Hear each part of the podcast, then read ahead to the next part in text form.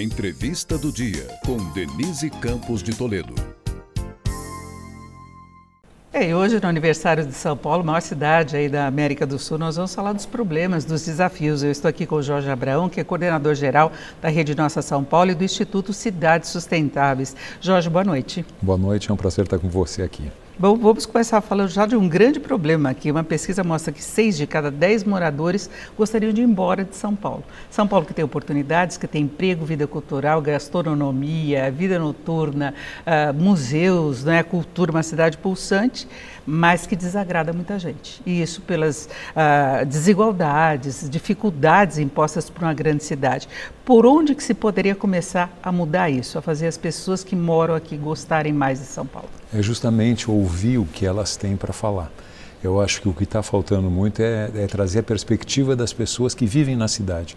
E elas dizem onde, tá, onde os problemas estão. Elas falam que, por exemplo, elas levam muito tempo no deslocamento dentro da cidade. Nós temos uma pesquisa que mostra que é duas horas e meia o tempo que cada morador de São Paulo, na média, gasta. Isso é, é, um, é um tempo desperdiçado da vida das pessoas de uma forma geral.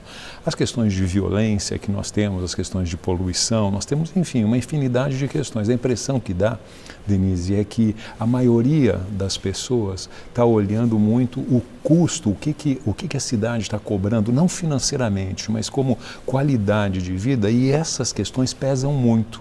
Por isso que elas não acessam as virtudes da cidade, elas ficam mais com os problemas da cidade. Por isso que seis em cada dez diz que quer mudar de cidade. É, e tem uma situação de estresse que é imposta pela cidade por essas dificuldades todas, a criminalidade, a atendimento médico. E aí quando a gente vai para a periferia da cidade, a gente tem uma outra realidade que interfere inclusive em expectativa de vida, né? É verdade, nós, nós trabalhamos muito com isso também lá na Rede Nossa São Paulo. Tem um dado que ele é estarrecedor. A gente faz um mapa da desigualdade na cidade e, e, ele mostra que a idade média ao morrer num distrito como Jardim Paulista, que é um distrito rico da cidade, é de 80 anos. Mas em Cidade Tiradentes, que é um distrito da periferia da Zona Leste, é de 59 anos. Então você tem uma diferença na idade média ao morrer de 21 anos. É como se a gente andasse um quilômetro e perdesse um ano de vida. Isso, no fundo, é uma tradução das desigualdades que a cidade tem, porque lá em Cidade de Tiradentes, a mortalidade infantil é maior, o homicídio de jovens é maior, as questões de habitação precária, saúde, educação.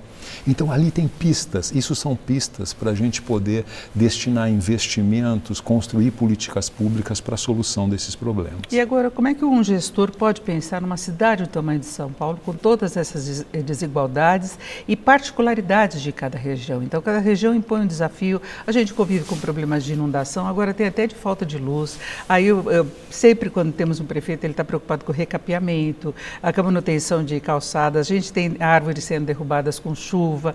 Então, tem muitos problemas na cidade. Como é que o gestor pode encaminhar uma política que consiga minimizar essas dificuldades? Eu acho que uma coisa importante, Denise, é, é que ele, o gestor tenha uma escuta das, da população de uma forma geral. Pode parecer pouco isso, mas eu acho que é o grande desafio que a gente tem como democracia. É sair daquela demo, do, do, da, da, da, nossa democracia representativa, que a cada quatro anos nós vamos lá, e é muito importante, e colocamos o nosso voto, e pensar numa questão mais participativa. A pesquisa diz que 8% das pessoas gostariam de participar muito.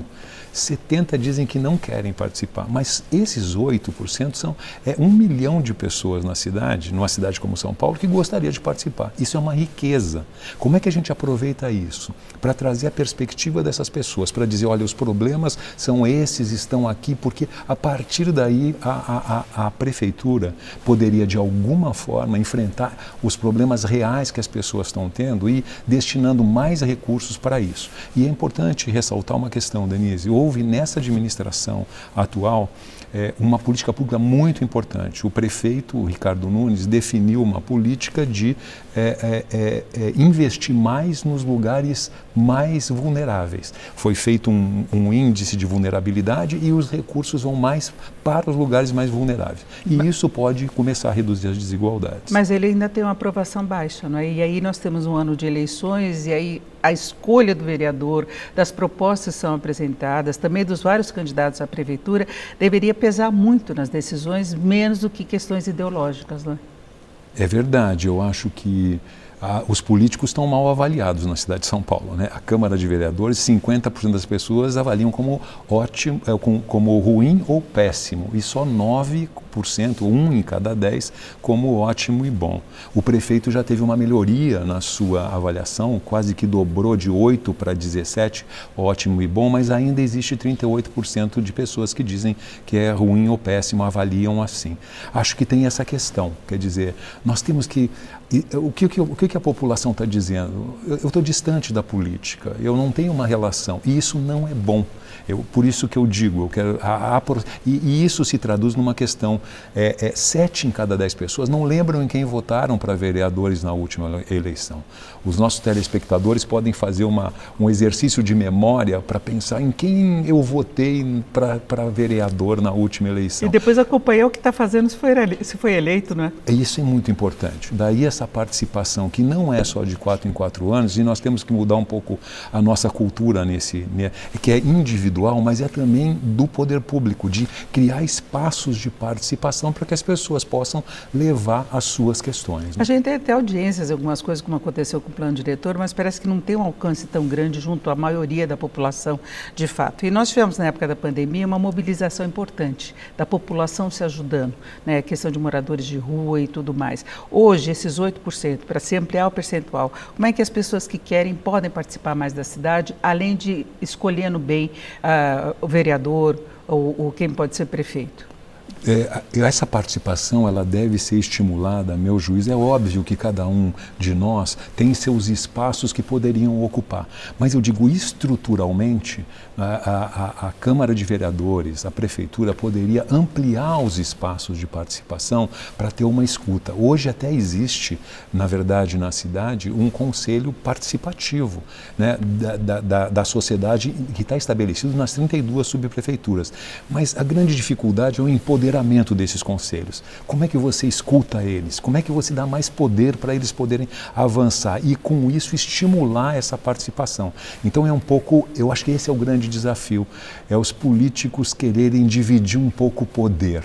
E essa divisão de poder é algo que não está na cultura dos nossos políticos. Saber ouvir, né? Saber ouvir, saber trazer a perspectiva da sociedade. Porque, Denise, é muito difícil você, como você dizia, é muito difícil você administrar uma cidade do centro dessa cidade. Você vê, as prefeituras estão normalmente nos centros das cidades, com algum grupo de pessoas pensando essa cidade, mas o tamanho de São Paulo, o que está acontecendo na cidade como um todo, como é que você traz isso para dentro? Então, essa divisão de poder, ela poderia ser saudável para a gente poder enfrentar os desafios da, das dimensões que nós temos numa cidade como São Paulo. É, para o paulistano gostar mais da cidade onde ele mora, né? Reduzir o próprio estresse e a melhoria da condição de vida e, e com, como nós falamos, com essa participação maior. E cidades sustentáveis, por enquanto, essa ideia para São Paulo fica mais um plano das ideias do que uma coisa concreta, né? Verdade, mas nós temos tentado estimular questões para avançar, tanto nesses espaços, como nós dizemos, de participação, na questão das desigualdades e nas questões ambientais. É possível. São Paulo tem recursos, é uma cidade muito rica e ela pode avançar. O que a gente, eu acho que tem que, que cada vez mais melhorar é a definição dessas prioridades, a sensibilidade em relação aos problemas, não é? E governar muito para o interesse público. Né? A política foi um pouco apropriada para a defesa defesa de interesses de grupos, de grupos econômicos. Né? Isso é uma coisa que acontece nacionalmente e acontece, acontece numa cidade como São Paulo. Né? Como é que você, de alguma forma, é, é, transita desse, desse, dessa questão? A política foi feita para defesa do interesse público, mas hoje nós não estamos fazendo com que esse lema a gente consiga seguir. E eu acho que esse é o grande desafio. E a gente acaba vendo as, as brigas políticas norteando decisões que poderiam ser muito melhores para a cidade, né? É verdade. Eu acho que a gente tem uma é, é, eu acho que é natural até que hajam diferenças na política, isso é saudável numa democracia. Agora, há algo comum nessa questão do interesse, em que deveria, digamos assim, avançar nas fronteiras dessas, dessas discussões. Né? O que, que é comum e que poderíamos avançar? E eu acho que o comum é o interesse público, é o interesse da maioria da população. Não é isso, é. Então, parabéns a São Paulo. Continuamos, nós queremos continuar morando em é, São sim. Paulo. Parabéns à minha Gazeta nesse dia, e para São Paulo, que nós também somos torcedores do São Paulo. é isso, eu agradeço muito a participação do Jorge Abraão, que é coordenador geral da Rede Nossa São Paulo, e do Instituto Cidades Sustentáveis. Essa foi a entrevista do dia para o podcast do Jornal da Gazeta.